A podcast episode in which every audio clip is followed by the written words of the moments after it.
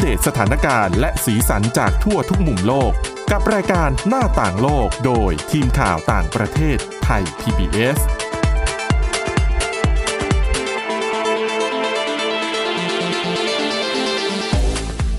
สวัสดีค่ะคุณผู้ฟังต้อนรับเข้าสู่รายการหน้าต่างโลกนะคะ วันนี้ค่ะเรื่องราวของเราเนี่ยก็น่าสนใจอีกเช่นเคยนะคะ สำหรับวันนี้ค่ะ พบกับคุณวินิษฐาจิตกรีนะคะ คุณอาทิตย์สมนเรืองรัตน์สุนทรแล้วก็ดิฉันสวรักษ์จากวิวัฒนากุลค่ะ สวัสดีค่ะ สวัสดีค่ะค่ะอะเกรินกันนิดนึงนะคะว่าเรื่องราวที่เราจะนำมาเล่าในวันนี้เนี่ยจะเป็นเรื่องของเออผลวิจัยนะคะว่านกที่เราเคยเห็นบินกันอยู่บนท้องฟ้า บินกันเป็นฝูงๆเนี่ย จริง ๆ แล้วพบว่ามันมีความเป็นประชาธิปไตยสูงมาก แต่ว่าจะด้วยสาเหตุอะไร เดี๋ยวคุณอาทิตย์สมุนจะมาเล่าให้ฟังนะคะค่ะแต่ว่าเรื่องแรกค่ะ ไปดูเรื่องนี้ก่อนน่าสนใจจริง ๆนะคะ เป็นเรื่องราวของสมาชิกครอบครัววลาดิเมียร์ปูตินประธานาธิบดีของรัสเซีย คือต้องบอกเลยว่าปูตินเนี่ย เป็นคนที่ชีวิตส่วนตัวค่อนค่อนข้างจะลึกลับมากแทบจะไม่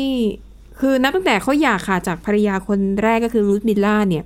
ก็ไม่เคยเห็นออกงานกับ ผู้หญิงคนไหนค่ะในฐานะสตรีหมายเลขหนึ่ง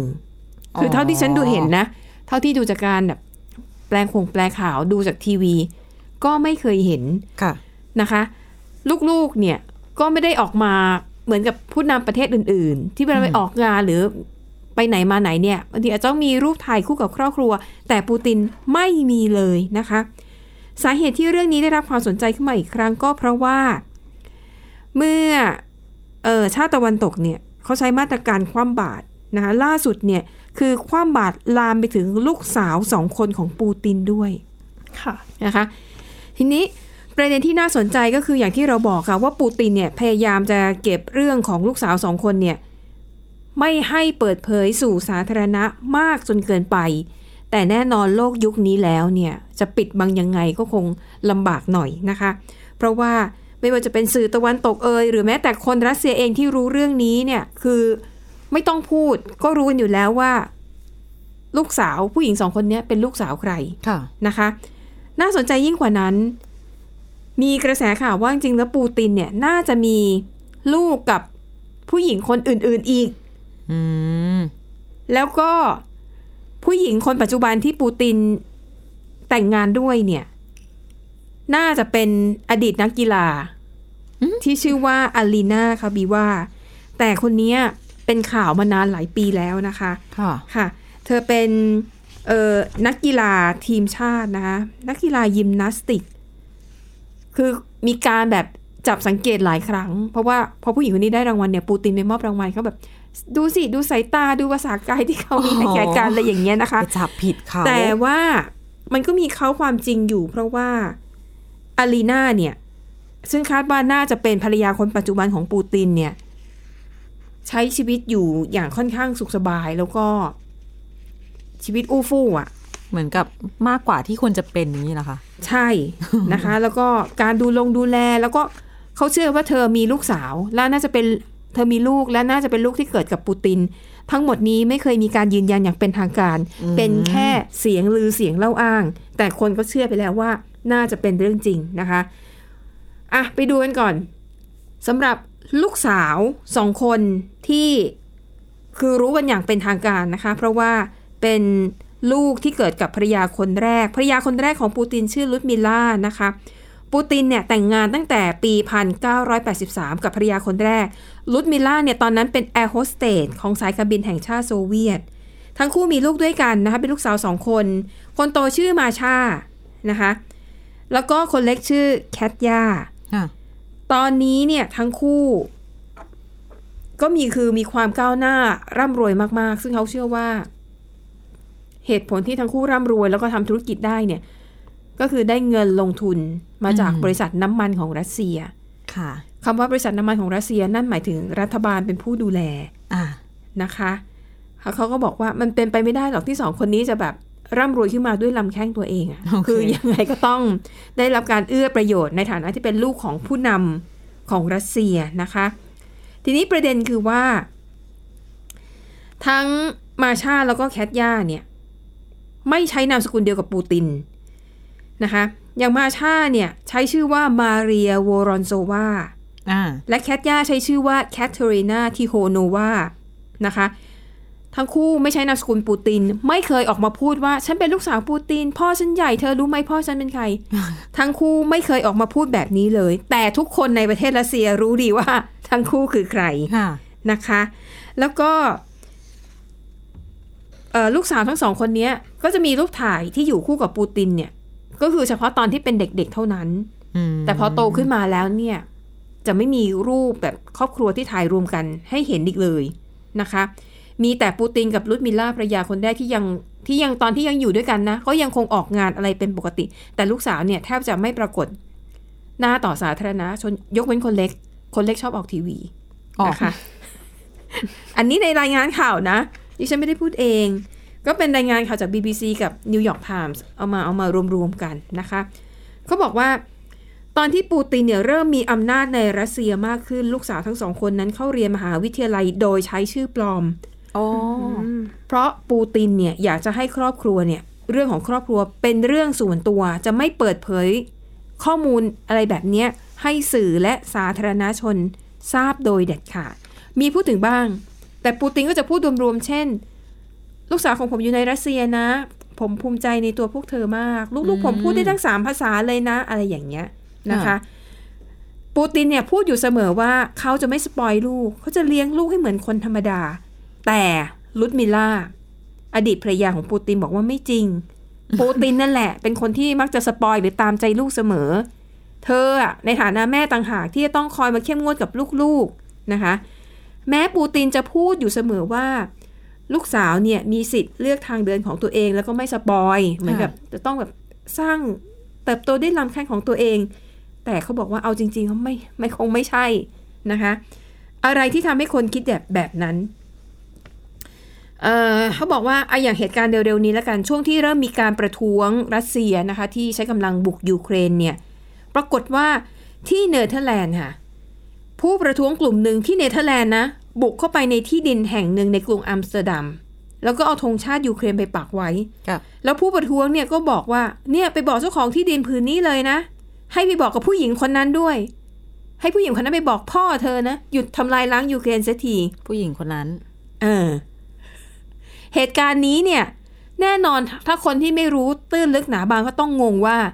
อ้าวเจ้าของที่ดินในเนเธอร์แลนด์มันไปเกี่ยวอะไรกับปูติน อืมนะคะประเด็นคือว่า เจ้าของที่ดินผืนนั้นชื่อยอริสฟาสเซนเชื่อกันว่า ผู้ชายคนนี้เป็นอดีตสามีค่ะของมาเรียลูกสาวคนโตอ๋อนะคะ แต่ประเด็นคือฟาเซนเนี่ย ปฏิเสธว่าไม่เคยแต่งงาน กับลูกสาวของปูติน อาจจะไม่กล้าบอก แต่ว่าเหตุการณ์ที่เกิดขึ้น มันไม่น่าเชื่อไงอืมถ้าคุณไม่เกี่ยวข้องคนจะแบบไปลุกไปแบบวุ่นวายกับคุณทำไม เอาข่าวปลอมหรือเปล่า ย้อนหลังกลับไป12ปีที่แล้ว ฟาสเซนเนี่ย เคยถูกกลุ่มชายฉกรรจ์ลึกลับนะคะ บังคับ จี้แล้วก็ให้จอดรถ ตอนนั้นเนี่ย 12 ปีแล้วก็ถูกทุบกระจกรถถูกทำร้ายทุบตี แล้วก็ได้รับบาดเจ็บเล็กน้อย เหตุการณ์ตอนนั้นเกิดขึ้นที่มอสโกของรัสเซีย ค่ะ ซึ่งต่อมาค่ะตำรวจจับกลุ่มชายฉกรรจ์ที่ก่อเหตุตอนนั้นได้หมด แล้วพบว่าคนก่อเหตุเนี่ยเป็นบอดี้การ์ดของเจ้าของธนาคารในรัสเซีย ปรากฏว่าเจ้าของธนาคารคนนั้นนะถูกถอนใบอนุญาตประกอบกิจการทันที อุ๊ยถามว่าถ้าฟาสเซนไม่ใช่คนสำคัญเนี่ยตำรวจ จะดำเนินการได้รวดเร็วขนาดนี้เชียวเหรออแล้วคนที่เคยเป็นถึงเจ้าของธนาคารเนี่ย จะถูกถอนใบอนุญาตได้อย่างไรในเวลาเพียงไม่นาน ถ้าฟาสเซนไม่ใช่คนสำคัญจริง ๆ ปลิวเลย ถูก ดังนั้นประเด็นคือ โอเคฟาเซนอาจจะเป็นคนเป็นนักธุรกิจชาวเนเธอร์แลนด์ธรรมดา ธรรมดาที่มาทำธุรกิจในมอสโกนะคะ แต่มันต้องมีอะไรบางอย่างที่ทำให้คดีที่เกิดขึ้นกับฟาเซนเนี่ยได้รับการจัดการอย่างรวดเร็วฉับไว ซึ่งในตอนนั้นสื่อมวลชนของรัสเซียเชื่อว่าฟาเซนเนี่ยจะต้องเป็นแฟนของลูกสาว ใครสักคนที่ใหญ่มากๆในรัสเซียค่ะนะคะฟาเซนเนี่ยยืนยันว่าใช่ผู้หญิงที่เขาคบอยู่เนี่ย เป็นสาวรัสเซียจริงแต่ไม่บอกว่าเป็นใครอืมแล้วก็ปฏิเสธมาโดยตลอดว่าไม่เคยคบหากับลูกสาวของปูติน แต่ว่าก่อนหน้านั้นไม่นานเนี่ยฟาเซนเนี่ยเขาเขาแต่งงานแล้วนะคะ พิธีจัดงานแต่งงานเนี่ย ใหญ่โตมาก แต่ประเด็นคือพ่อแม่เจ้าสาวไม่ได้เดินทางมาร่วมงานด้วย อืมอืมแต่เห็นตัวเจ้าสาวไหมมีเขาบอกว่ารูปไหมเห็น เขาบอกว่าเห็นแต่อาจจะเห็นหน้าไม่ชัด อ๋อ นะคะ แล้วประเด็นคือว่า ในช่วงเวลาใกล้เคียงกันค่ะปูตินเนี่ยเคยเดินทางไปที่เนเธอร์แลนด์มันสอดคล้องกับช่วงเวลานั้นที่มีข่าวว่าฟาเซนเนี่ยมีลูกอืมดังนั้นเขาบอกว่าถ้าเขาแต่งงานกับลูกสาวปูตินจริง ปูตินจะกลายเป็น คุณตาทันที คือเหตุปัจจัยอะ มันมันปะเหมาะ เรียกว่าอะไรนะ มันพอเหมาะพอควรกันเหลือเกิน มันเลยทำให้คนอะปฏิดปะต่อเรื่องราวว่า ฟาเซนลูกเขยปูตินแน่นอน หลักฐานมัดตัวเหรอมันก็ไม่เชิงมัดตัว แต่ว่ามันก็มีองค์ประกอบหลายอย่างที่ทำให้คนเชื่อไปในทิศทางนั้นนะคะค่ะอะเอาเป็นว่าคนเชื่อไปแล้วว่าฟาเซนเนี่ยคือลูกเขยปูติน แต่ว่าฟาเซนตอนเนี้ย คือเลิกเลิกกันไปแล้ว ก็คือค่ะกลายเป็นอดีตสามีอดีตภรรยากันอนะคะดีตลูกเขย เออ อดีตลูกเขยนะคะอะอันนี้แหละ ซึ่งทุกวันนี้เนี่ยนะคะ ลูกสาวคนโตของปูตินก็ยังคงเอ่อทำงานนะคะ ในฐานะของนักธุรกิจหญิงที่ประสบความสำเร็จอย่างยิ่งใหญ่นะคะ แต่เธอทำมูลนิธิด้วยนะ แต่ไปดูนะ องค์กรที่บริจาคเงินเข้ามูลนิธิของลูกสาวปูตินเนี่ยล้วนแต่เป็นกองทุน ของบริษัทในรัสเซียทั้งสิ้นค่ะนะคะ ดังนั้นเนี่ย เออก็เห็นชัดๆ แหละว่ายังไงก็คงต้องได้อิทธิพลจากพ่อนะคะนะคะได้อันนี้ส่งส์จากการที่เป็นลูกสาวคนลูกสาวผู้นำประเทศเนี่ยก็มีส่วนเอื้อในการทำธุรกิจไว้ด้วยนะคะ และแน่นอนค่ะ ในเมื่อปูตินใหญ่ขนาดนี้นะคะเขาบอกว่าทุกจนถึงทุกวันนี้นะ คุณฟาสเซนเนี่ยแล้วก็ครอบครัว และเพื่อนฝูงทุกคนที่เคยเข้าร่วมการแต่งงาน ไม่มีใครปริปากพูดแม้แต่คำเดียวว่าเจ้าสาวคือใครอืมเป็นดิฉันดิฉันก็ไม่พูดนะ เพราะว่าถ้าพูดเนี่ย คุณอาจจะเสียชีวิต ยืนยันได้แค่อย่างเดียวว่าฟาเซนแต่งงานกับหญิงรัสเซีย มีลูกด้วยกันแค่นั้นจบ เป็นมันจะเป็นพิษเป็นภัยกับตัวเองก็ไม่พูดจะดีกว่า ใช่นะคะอะทีนี้มาถึงลูกสาวคนเล็ก อย่างที่บอกว่าแม้ว่าพ่อจะไม่ชอบ ให้ลูกๆ แบบปรากฏตัวในที่สาธารณะ แต่ลูกสาวคนเล็กเนี่ย เป็นคนที่ชอบออกทีวี เป็นคนที่ชอบใช้ชีวิตในแสงแบบแสงสีนะคะ แล้วก็ไปเข้าร่วมงานประกวดเต้นรำบ่อยครั้งอืมแน่นอน ประกวดงานไหนก็ได้รางวัลชนะเลิศงานนั้นนะคะ เต้นเก่งไง ก็นักมั้งนะคะอะแล้วก็ อย่างที่บอกนะคะ ว่าถ้าถ้าแคทย่าไปเข้าร่วมการประกวดเต้นรำเวทีไหนเนี่ย ส่วนมากก็จะได้รับรางวัลชนะเลิศ แม้กรรมการจะยืนยันว่า โอ้ไม่มีการใช้สิทธิ์ใช้เส้นสายใดๆทั้งสิ้น ไม่มีแรงกดดันนะคะ แล้วแต่ว่าเธอน่าจะเก่งจริงแหละเพราะเห็นบอกว่าเคยได้อันดับ 5 ในงานประกวดเต้นระดับโลกระดับโลกด้วยนะคะอืมแล้วก็ตอนนี้แคทย่าเนี่ยก็เป็นผู้บริหารของบริษัทสตาร์ทอัพเช่นเดียวกัน ปัจจุบันแต่งงานกับลูกชายของเพื่อนรักปูติน ซึ่งมีทั้งอิทธิพลแล้วก็ร่ำรวยมหาศาลนะคะ แต่ว่าสุดท้ายก็อย่าก็อย่าขาดกันนะคะอะนั่นก็คือเรื่องราวของลูกสาวสองคนที่เปิดเผยอย่างเป็นทางการของปูติน ซึ่งทั้งคู่ถูกชาติตะวันตกคว่ำบาตรด้วยการอายัดทรัพย์สิน เพราะมองว่ายังไงทรัพย์สินที่ปูตินได้มันก็ต้องตกไปถึงลูกอยู่ดีไม่ทางตรงก็ทางอ้อมนะคะ แต่ทีนี้อย่างที่บอกเกินไปว่า เชื่อว่าปูตินน่าจะมี ลูกอีกหลายคนที่เกิดกับผู้หญิงคนอื่นๆอีก มีอีกคนนึงนะคะเอ่อเขาไม่ได้บอกชื่อ แต่เขาบอกว่าเป็นหญิงสาวอายุ 19 ปี หน้าตาเหมือนปูตินเป๊ะหืมและผู้หญิงคนนี้เนี่ย ชอบเวลาโพสต์อะไรในอินสตาแกรมอะมักจะเขียนเนื้อหาในทำนองที่แบบโยงตัวเองเข้ากับปูตินอยู่เสมอ ซึ่งคนเชื่อว่า เธอคือลูกสาวปูติน แล้วปูตินไม่โกรธเหรอ ก็ไม่รู้มานะคะโยงให้รู้แบบนี้ แล้วแม่ของผู้หญิงคนนี้อายุ 19 ปีอะเป็นคนทำความสะอาดในเซนต์ปีเตอร์สเบิร์กเชื่อว่าปูตินเนี่ย ก่อนที่ปูตินจะขึ้นมามีอำนาจขนาดเนี้ยค่ะอาจจะเคยมีอะไรกับผู้หญิงที่อ่าที่ที่ว่าที่ทำอาชีพเป็นแบบคนทำความสะอาดนะคะ แล้วก็น่าจะมีลูกสาวด้วยกัน แต่ลูกสาววัย19ปีคนนี้ก็ มีตำแหน่งเป็นถึงบอร์ดในธุรกิจอสังหาริมทรัพย์ด้วยนะคะ แล้วก็ใช้ชีวิตอย่างหรูหราฟู่ฟ้าอืมนะคะอะมาถึงคนสุดท้ายซึ่งคาดว่าเป็นภรรยาคนปัจจุบันคืออาลีนาคาบีว่า เป็นอดีตนักยิมนาสติก ทีมชาติรัสเซีย เชื่อว่ามีลูกสาวด้วยกันหนึ่งคน แต่ปูตินไม่เคยยอมรับเรื่องนี้อย่างเป็นทางการเลย แต่ดิฉันเห็นข่าวเนี้ยเป็นสิบสิบปีแล้วค่ะนะคะ ก็ ภรรยาคนล่าสุดเนี่ยนะคะ อยู่ที่ประเทศสวิตเซอร์แลนด์ ใช้ไปใช้ไปใช้ชีวิตอยู่ที่นั่นนะคะ แล้วก็อาศัยอยู่ในคฤหาสน์หรูอืมส่วนครอบครัวของผู้หญิงคนนี้ที่อยู่ในมอสโกก็พักอาศัยอยู่ในแมนชั่นหรูเช่นเดียวกันอืมนะคะอะทีนี้ประเด็นคือทั้งหมดนี้ชาวรัสเซียรู้หมด แต่เปิดเผยยังเป็นทางการไม่ได้ นักข่าวรู้แต่เขียนข่าวไม่ได้ เพราะว่าในอดีตนะคะ เคยมีสื่อมวลชนที่รายงานข่าวเกี่ยวกับครอบครัวของปูตินเนี่ยแหละ แล้วก็ถูกสังหาร เสียชีวิตไปแล้วนะคะก็ก็ถือว่าเป็นบทเรียนสำคัญที่ทำให้สื่อมวลชนก็รู้ดีแหละว่าอะไรที่พูดได้อะไรที่พูดไม่ได้นะคะ อันนี้ก็คือเรื่องราว ครอบครัวลับของปูติน ไม่ค่อยรับเท่าไหร่ทำไมใครๆก็รู้เลยใช่ไหมใช่ไหมดิฉันยังรู้นี่แสดงว่าไม่รับจริงนะคะอะไปจากเรื่องก็สิบซุบซิบนะคะ เรื่องของครอบครัวผู้นำรัสเซีย ไปต่อกันที่เรื่องปัญหาสุขภาพในประเทศอินเดียกันบ้าง อินเดียเนี่ยฟังดูเหมือนแบบเป็นประเทศกำลังพัฒนาเนาะค่ะแต่ปัญหาที่เกิดขึ้นกลายเป็นว่าเป็นปัญหาอ้วนอืมทานมากเกินไป เข้ากับที่กำลังจะบอกเลย เหมือนกับเราเคยเชื่อว่าเอ่อความอ้วนกินเยอะเกิน กินมันกินขนมนู่นนี่นั่นจนค่ะน้ำหนักเกิน มันเป็นเรื่องของโลกตะวันตก ประเทศที่พัฒนาแล้วอืมมีเหลือกินเหลือใช้ค่ะ แต่ว่าในระยะหลังการสำรวจโดยรัฐบาลอินเดียก็พบว่าเป็นเป็นภาวะฉุกเฉินทางสาธารณสุขเหมือนกันกับโรคอ้วนค่ะภาวะน้ำหนักเกินที่เกิดขึ้นในประเทศตัวเอง แล้วจริงๆก็ไม่ได้ใช่แค่ในอินเดียนะ หลายประเทศแถบเอเชีย หรือว่าหลายประเทศ ที่เป็นประเทศรายได้ปานกลาง หรือรายได้ต่ำก็มีโรคอ้วนมากขึ้น เพราะว่าอาหารที่ดีๆเนี่ยมัน กลายเป็นของราคาแพงใช่แล้วใช่ขนมนมเนยของที่แบบไม่ค่อยมีประโยชน์อะค่ะราคาถูกหากินง่ายนะคะ ก็เลยเป็นสาเหตุหนึ่ง ในอดีตอินเดียเคยเป็นที่รู้จักในฐานะประเทศที่ คนเยอะรายได้น้อย ประชากรจึงขาดสารอาหารค่ะ แล้วก็ในช่วงไม่กี่ปีที่ผ่านมา กลายเป็นทุบสถิตินะคะ กระโดดขึ้นมาอยู่ในอันดับ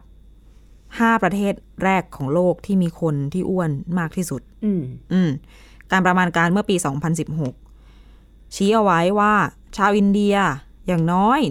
135 ล้านคน อยู่ในภาวะน้ำหนักเกินหรือเป็นโรคอ้วนนะ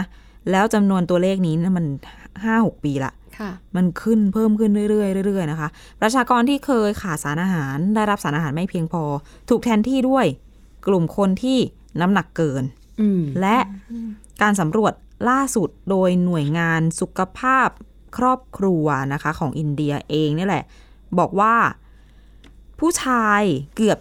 23%แล้วก็ผู้หญิงเกือบ 24%มีดัชนีมวลร่างกายหรือว่า BMI เนี่ย 25 ขึ้นไปค่ะ ซึ่งมันเพิ่มขึ้นจากเมื่อประมาณ 5-6 ปีที่แล้วเนี่ยถึง 4%ด้วยกัน BMI 25 เนี่ยก็จัดว่าอ้วนแหละ อืมอืม ไม่พอ เด็กอีก เด็กที่อายุต่ำกว่า5ขวบ3.4%มีภาวะน้ำหนักเกิน ก็เพิ่มขึ้นจากในอดีตเช่นกัน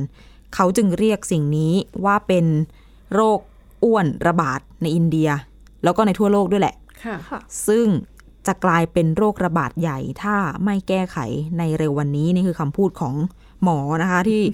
เป็นห่วงเรื่องนี้ ใช้คำว่าโรคระบาดเลยเหรอ ใช้คำว่า pandemic แต่จริงๆโ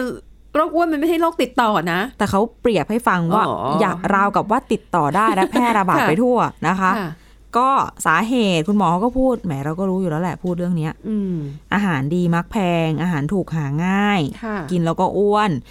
วิถีชีวิตที่แบบนิ่งไม่ active นี่นะคะ ไม่เหมือนพูดถึงตัวเองไงก็ไม่รู้นะหลายคนฟังแล้วก็สะดุ้งไปด้วยกันอืม BMI เนี่ย ยิ่งถ้ามาดูเรื่อง BMI ถ้าเขาบอกว่า อะปกติอะในมาตรฐานโลกขององค์การอนามัยโลก ถ้าสัก 25 ขึ้นไปเนี่ยก็คือจัดว่าน้ำหนักเกินแล้วแต่ว่าคุณหมอของที่อินเดียเนี่ยเขาบอกว่าสำหรับอินเดียสำหรับประชากรในเอเชียใต้ จะต้องปรับค่า BMI อะเหมือนปรับเพดานอะลดลงมาประมาณ 2 แต้ม เพราะอะไรเพราะว่า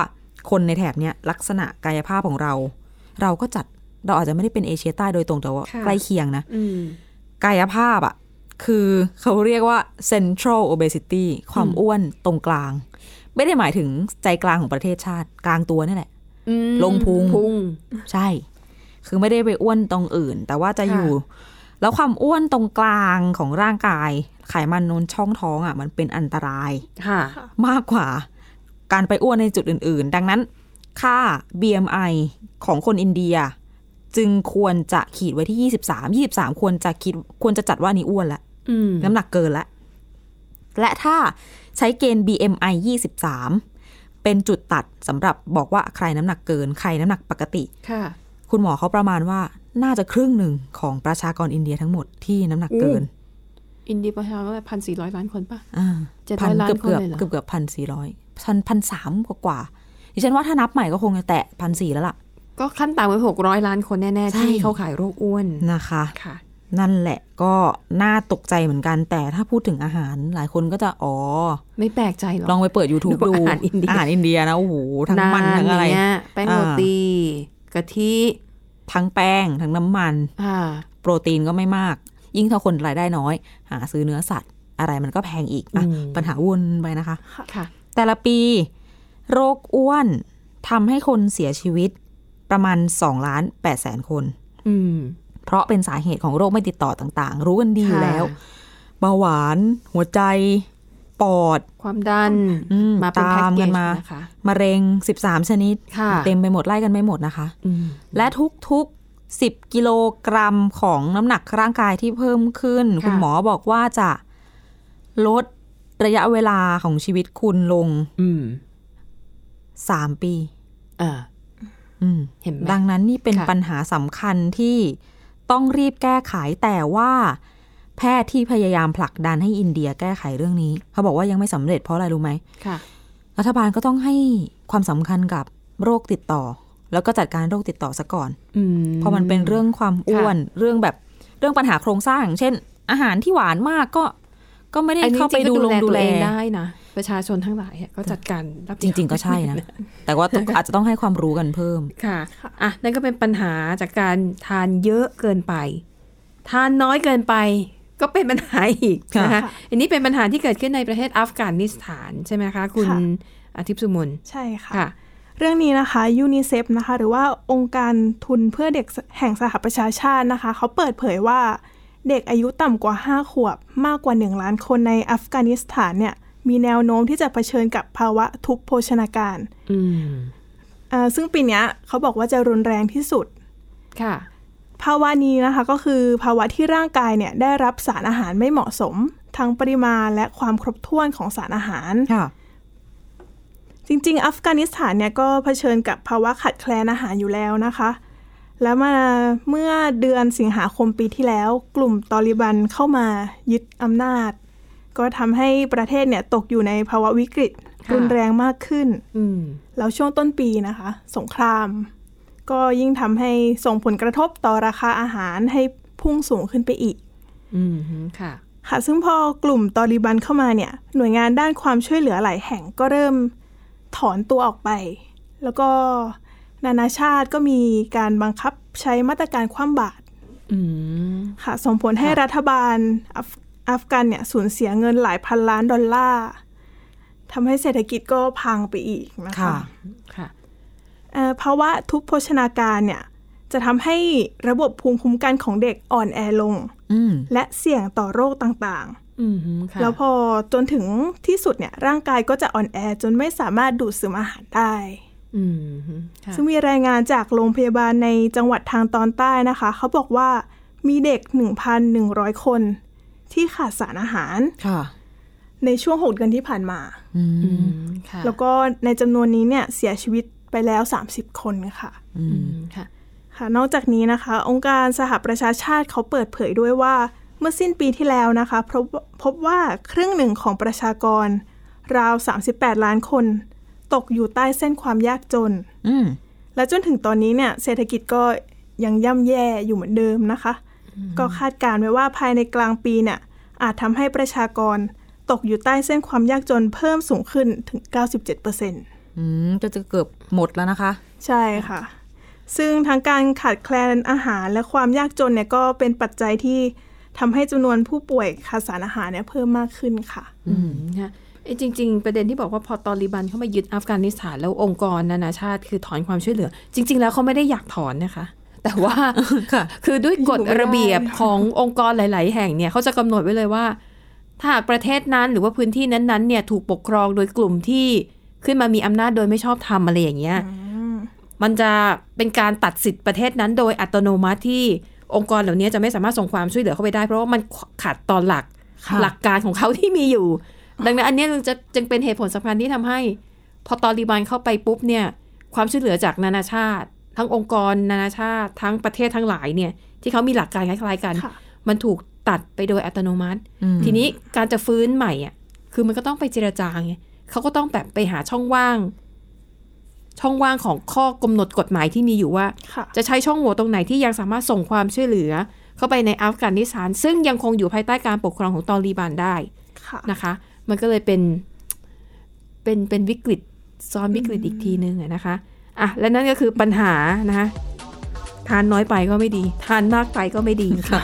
ทุกอย่างความพอดีดีที่สุดนะคะเอาละค่ะคุณผู้ฟังและนี่ก็คือเรื่องราวทั้งหมดในรายการหน้าต่างโลกค่ะ วันนี้ขอบคุณทุกท่านสำหรับการติดตามนะคะ หมดเวลาแล้วพบกับพวกเราสามคนและทีมงานได้ใหม่ในตอนหน้าวันนี้ลากันไปก่อน สวัสดีค่ะ สวัสดีสค่ะวัสดีค่ะ